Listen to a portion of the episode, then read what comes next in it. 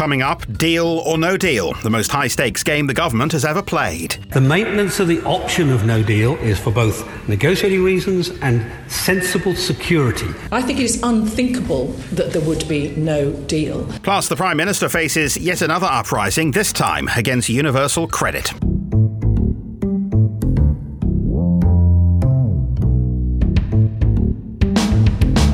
Paul Osborne here. Thank you for downloading the latest podcast. Before we begin in earnest, just a brief self promotional note. We now have a whole new web address for you partygamespodcast.com. It's snappy, isn't it? And at the aforementioned partygamespodcast.com, you can subscribe, read the blog, even watch the odd video. We've also got exciting new Twitter and Facebook pages. They're both called Party Games Pod slightly shorter. Yes, we have finally embraced social media. We've come to the conclusion that it wasn't a passing fad after all.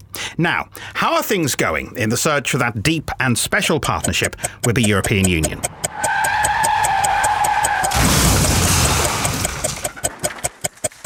Yes, pretty much how you might have imagined. Let's just roll back the last few days of spectacular progress. The last round of formal Brexit talks ended with the EU side warning of deadlock, and the Brexit secretary saying they'd basically run out of things to talk about because they won't start trade negotiations. Then Theresa May charged off to Brussels for a cosy dinner with Jean Claude Juncker, but it definitely wasn't any kind of emergency trip. Downing Street insisted it had been in the diary for ages. It's just that every single journalist had missed it. Then she headed back across the channel at the end of the week for a summit of EU leaders, at which she was, depending on who you talk to, either going to implore them to give a little ground to stop the talks imploding, or tell them that she never liked them anyway and think, stuff their Europe where the sun doesn't shine. Because all of a sudden, a no deal Brexit is very much on the table. Or is it? Here's what David Davis said earlier in the week. We are seeking to get a deal. That is by far and away the best option. The maintenance of the option of no deal is for both negotiating reasons and sensible security. Anything, any government doing its job properly will do that. And here's what Amber Rudd, the Home Secretary, said a couple of hours later. I think it is unthinkable that there would be no deal. Uh, it is so much in their interest as well as in ours, in their communities, in their families, in their tourist interest, to have something in place. We will make sure that there is something between them and us to maintain our security. So that's nice and clear then. Let's bring in Robert Meakin at this stage. Robert, how badly is this going? Badly? Very badly? Catastrophically? I think it's going predictably badly. I'd have been surprised if it was anything else. I mean, this is an incredibly difficult set of negotiations. It's unprecedented. It's the biggest, you know, political negotiation we as a country have been involved in in living memory. I mean, the EU were hardly going to welcome us across the channel and say, "Oh, okay, we accept that decision." A firm shake of the hand, off you go, as cheap as you like. It was never going to occur like that. It was always going to be very difficult for us. Um, the crux of the matter, as you say, is the so-called uh, divorce bill. I mean, that's the first massive stumbling block. But I can't say I'm particularly surprised. I don't think it's a time for panic at the moment. Sure, it's frustrating, but I, th- I think there's a, some very, very difficult weeks ahead. But I, I still at the moment have to say that we just have to believe, whether we like it or not, in, in our negotiation process and hope to goodness that we can work our way through. So, as, as we heard, the cabinet split down the middle, some saying they won't rule out no deal because they have to show they mean business, others saying it's such a stupid idea that they should be ruling it out. And the backbenchers are no more united either. There's a sizable proportion of Tory backbenchers who genuinely wouldn't be happy unless Theresa May punched Juncker and Tusk in the face and then bricked up the Channel Tunnel on her way home. Well, this is the inevitable nonsense uh, that we have to put up with as well. You have to remember there's a significant uh, section of the Conservative Party that have been waiting uh, for this day of reckoning with the European Union for a long time. Now, while uh, Theresa May has the unenviable task along with David Davis, of, of, fronting these very, very difficult negotiations. You sort of have a few headbangers back in Westminster already saying, oh, let, us tear the whole thing up. They're clearly not going to do a deal with us. Let's walk away now. I would say that uh, us actually walking away from negotiations, suggestion that we just abide by World Trade Organization rules instead, as unwelcome as that may be to people, we, we, there's no point pretending it isn't a possibility. It clearly is at the moment. These next few weeks are absolutely pivotal to the whole process. The idea that ministers should embrace the hardest imaginable Brexit, a no deal Brexit if necessary, does kind of ignore the political reality, which is that there isn't a Commons majority for it. The EU withdrawal bill was supposed to be back in Parliament next week. They daren't try it because there are hundreds of amendments, many of which could be voted through by both Labour and Conservative MPs, who are determined to change the government's approach. The cabinet split, the Tory backbenchers are split. No one seems to have the first idea of what our negotiating strategy is supposed to be. I'm not going to bring back the clock. It is ticking away, but none of this really inspires confidence. No, it doesn't. And the uh, another, you know, very possible scenario is that at some stage we, we could well have a Labour government. Now, they inevitably right now are saying, are refusing to say rather, that they would necessarily abide by an agreement that the government strikes if they don't think that agreement is fit for purpose in terms of, of our withdrawal from the European Union. They may reverse it. They may go back on it. That's how complicated things are presently. You know, we could we could be in a situation where Theresa May spends all this time uh, seeing her own career sort of go up in flames while negotiating uh, our, our withdrawal from the European Union, and then only for the Labour Party, a future Labour government, to say, actually, no, we don't fancy that or agree with that. We're going to pull back on some of those things. And Labour has said it will oppose a no deal Brexit. It won't allow it to happen. This is an entirely empty promise. There isn't a binding vote on Brexit. If the government said, look, that's it, no deal, MPs could vote against it. It wouldn't make the slightest difference because the fallback position, if Parliament doesn't back the government's recommended position, is we leave with no deal. So if Labour says we won't vote through no deal, the outcome of that is no deal. Yeah, and Labour's position presently is you, you could say it's a it's a fairly cynical one uh, politically. They know the government is well and truly on the ropes over this. I mean, the, with the Conservative Party hopelessly divided on the issue, I think Corbyn, whose own performance, let's not forget, uh, during the referendum was far from convincing, is now obviously smelling blood. He thinks by standing on the sidelines and being critical and essentially unsupportive of the government's stance, there, there's political mileage to have uh, there. And let's be frank, there is. Uh, but uh, Labour's own position has been pretty modelled uh, up until recently. They've now found their voice really because the, the, the, the, negotiations are in a very difficult stage. And as I say, that the, the Conservative Party is in a real mess over it. And then comes this outrage when the Prime Minister either couldn't or wouldn't answer the question of whether or not she would vote for Brexit if there was another referendum. Okay, can it really be true that the woman who's leading us through Brexit thinks it's a bad idea? Well, yes, actually, it can. We know she thinks it's a bad idea. She campaigned for Remain in the referendum. All right, she did it silently, but nevertheless. If she had suddenly changed her mind, surely that would make her far too weak willed to be Prime Minister. The cabinet's chock full of people who think Brexit's a bad idea, but they also feel that they're bound by democratic values to deliver it. They asked people to decide, they decided, they didn't follow the recommendation of many people in the cabinet, now they have to go ahead and do it. Isn't it called making the best of a bad situation? And as you say, looking back on Theresa May's own performance during the uh, all important referendum, maybe sympathy should be in short supply for her.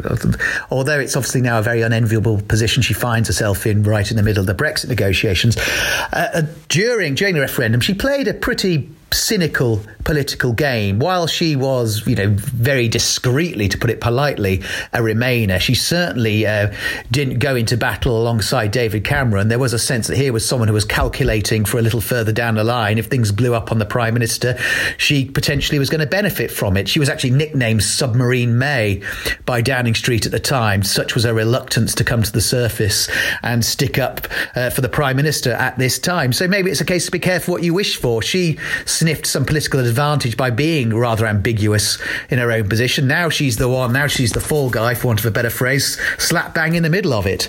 One of my favourite moments this week was the warning that Brexit could lead to higher food prices, and the responses the most enthusiastic supporters made, which were ingenious in trying to find a way around this, if not necessarily practical. There was the one commentator who said it's fine because even if we don't have a deal with the European Union, we'll obviously sign a trade deal with Australia, which implies that we're going to survive on an endless supply of macadamia nuts. Meanwhile, Chris Grayling said that we could just grow our own vegetables. It could be that our actual plan for life outside the European Union is that Britain should become a never ending episode of The Good Life with a cast of 60 million people. Yes, uh, Chris Grayling's contribution was, was among the more surreal this week, really. I mean, of course, we're going to get all this nonsense going backwards and forwards as the weeks and months go on. I'm afraid there's going to be no escape from some of these more surreal ideas, suggestions, and theories about how Britain is going to flourish. But as you say, Grayling's suggestion we're just going to become one giant cabbage patch was among the more extraordinary offerings of recent days. Meanwhile, Philip Hammond has now replaced Boris Johnson as public enemy number one among the Tory MPs. The Leavers who are lobbying for his dismissal should maybe be a little bit careful what they wish for. Just imagine someone like Michael Gove sitting in the Treasury, having to issue his warnings about the economic implications of Brexit. Unless, of course, they came from experts, because he's not interested in anything that they have to say. Meanwhile, assuming Hammond is still Chancellor by the end of uh, November, he's apparently going to use the budget to make the Conservative Party sexy for the young folk. Uh, that, of course, means that it's the older folk who'll have to pay for any giveaways. Now, punishing older voters was a key Tory strategy at the last general election, and even though that was only in June, they seem to have forgotten how badly that went for them. Of course, all that sounds like a wizard wheeze if you like the sort of game playing that goes on at Westminster, and heaven knows we do. But actually, politics has an impact on the real lives of ordinary people, and sometimes not a very nice one.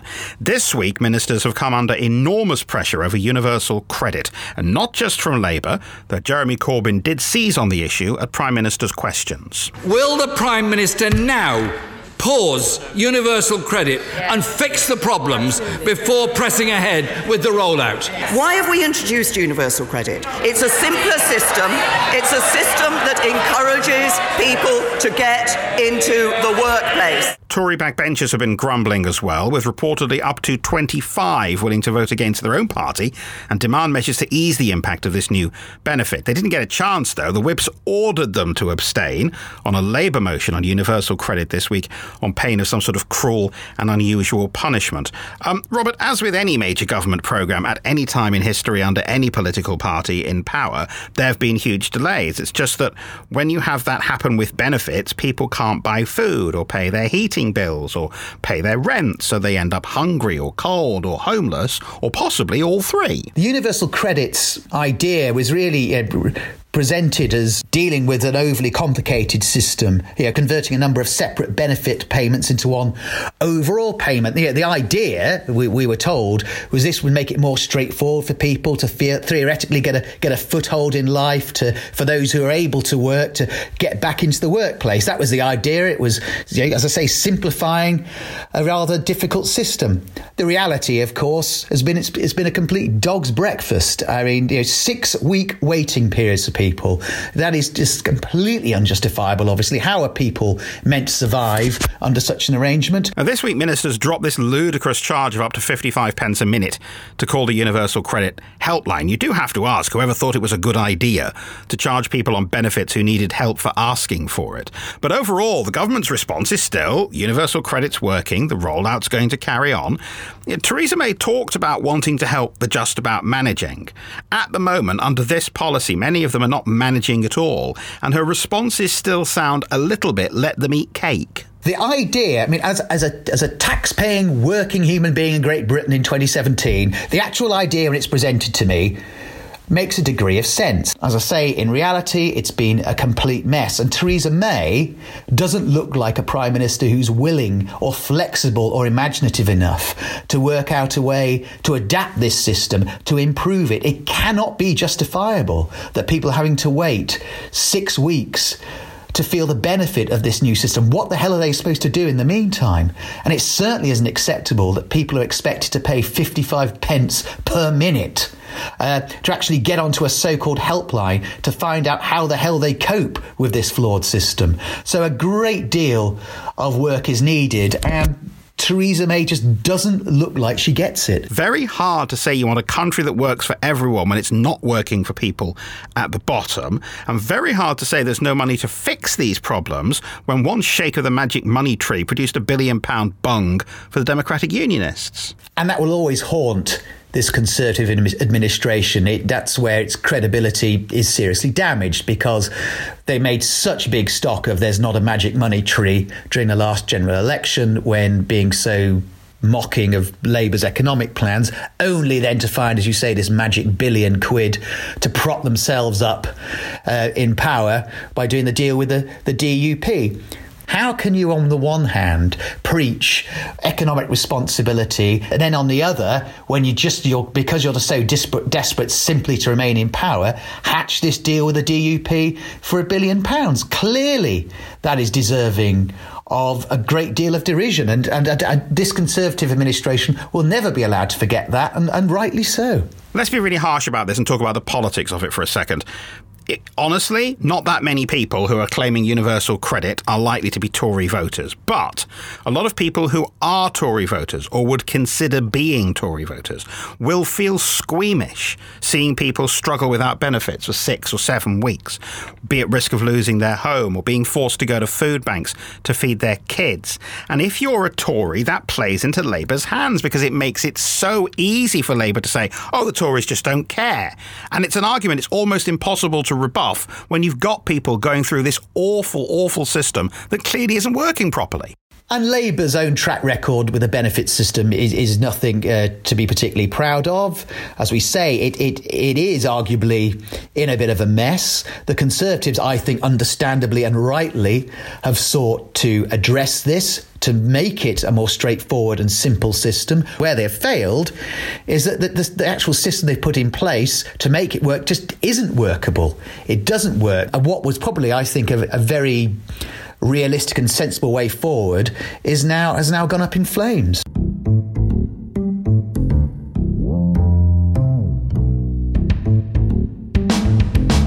Course, the other thing about politicians is there's too damn many of them. And this week saw another plan to do something about that. One idea is that new members of the House of Lords will be appointed for 15 years rather than for life. Meanwhile, new plans for parliamentary boundaries suggest there could be 50 fewer MPs by the time of the 2022 general election. We have, Robert, of course, been here before. There was a plan to slim down the Commons in 2013, which was rejected and it's going to be rejected again. Here's why. Firstly, the DUP voted against it last time, and unless the government can find some sort of magical way of stopping them from losing any of their seats, they're not going to back it this time either. Secondly, under these plans released this week, 15 Conservative MPs would find themselves without a seat. Now, given the current mood of the Tory backbenchers, I don't see it's very likely they're going to sign their own death warrant. No, and how quickly things change. Only a few months ago, people were saying, you know, the Labour Party are going to be heavily beaten at the general election, and to make matters worse for them, them, there are then going to be boundary changes that are beneficial to the Conservative Party, which was certainly the understanding, making it even more difficult for this dilapidated Labour Party to perform well at the subsequent general election. Well, things obviously have turned completely around now. Theresa May performs dismally at the election. They don't even manage to get a majority. Hence, they no longer have the numbers in Parliament to get these boundary changes through. As you say, it could do damage now to some of their own MPs. And so this is a dead duck. It, it, it won't won't happen. So, after all that research, no doubt at considerable cost, it is essentially a waste of time. There are some interesting ideas, though. David Davis's seat would go under these plans. Boris Johnson's seat would become a great deal less safe under these plans. But the most intriguing one, Jeremy Corbyn's seat, Islington North, would disappear under these reform plans. It would be torn in two and split between, wait for it, Diane Abbott and Emily Thornberry picking over the remains. Yes, while you know, this won't happen, uh, you know, Theresa May can le- at least have it as a fantasy boundary changes because so many things, so many parts of this she would clearly enjoy. You know, Corbyn's seat being absorbed, the idea that Emily Thornberry and Diane Abbott lost their present constituencies, the fact our old foe Boris Johnson might get taken out by the Labour Party, all things that, let's be frank, Theresa May would probably privately welcome. But I, I think she'll just have to put it into what could have been because it doesn't look like a goer. Finally, at the end of a stressful week, who doesn't need a little time to chill out?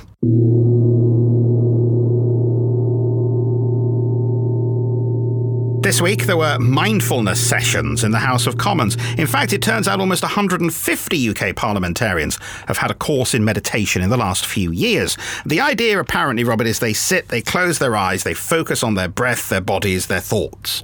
It is not something I imagine Theresa May would find terribly relaxing at the moment. Yes, I don't think uh, Theresa May presently has any time for any sort of mindfulness or mental clarity. I think that'll have to wait until she leaves 10 Downing Street.